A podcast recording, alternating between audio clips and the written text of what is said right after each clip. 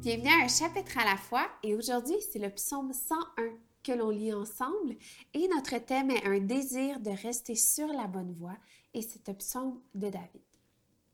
Je chanterai la bonté et le droit, c'est toi, Éternel, que je célébrerai.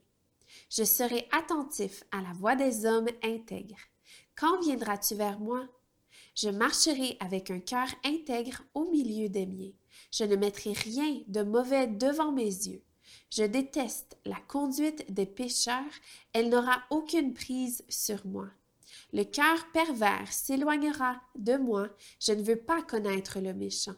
Celui qui dénigre en secret son prochain, je le réduirai au silence. Celui qui a le regard hautain et un cœur orgueilleux, je ne le supporterai pas. J'aurai les yeux sur les fidèles du pays pour qu'ils habitent près de moi. Celui qui marche dans la voie des hommes intègres sera à mon service. Celui qui se livre à la fraude n'habitera pas dans ma maison. Celui qui dit des mensonges ne se tiendra pas devant moi.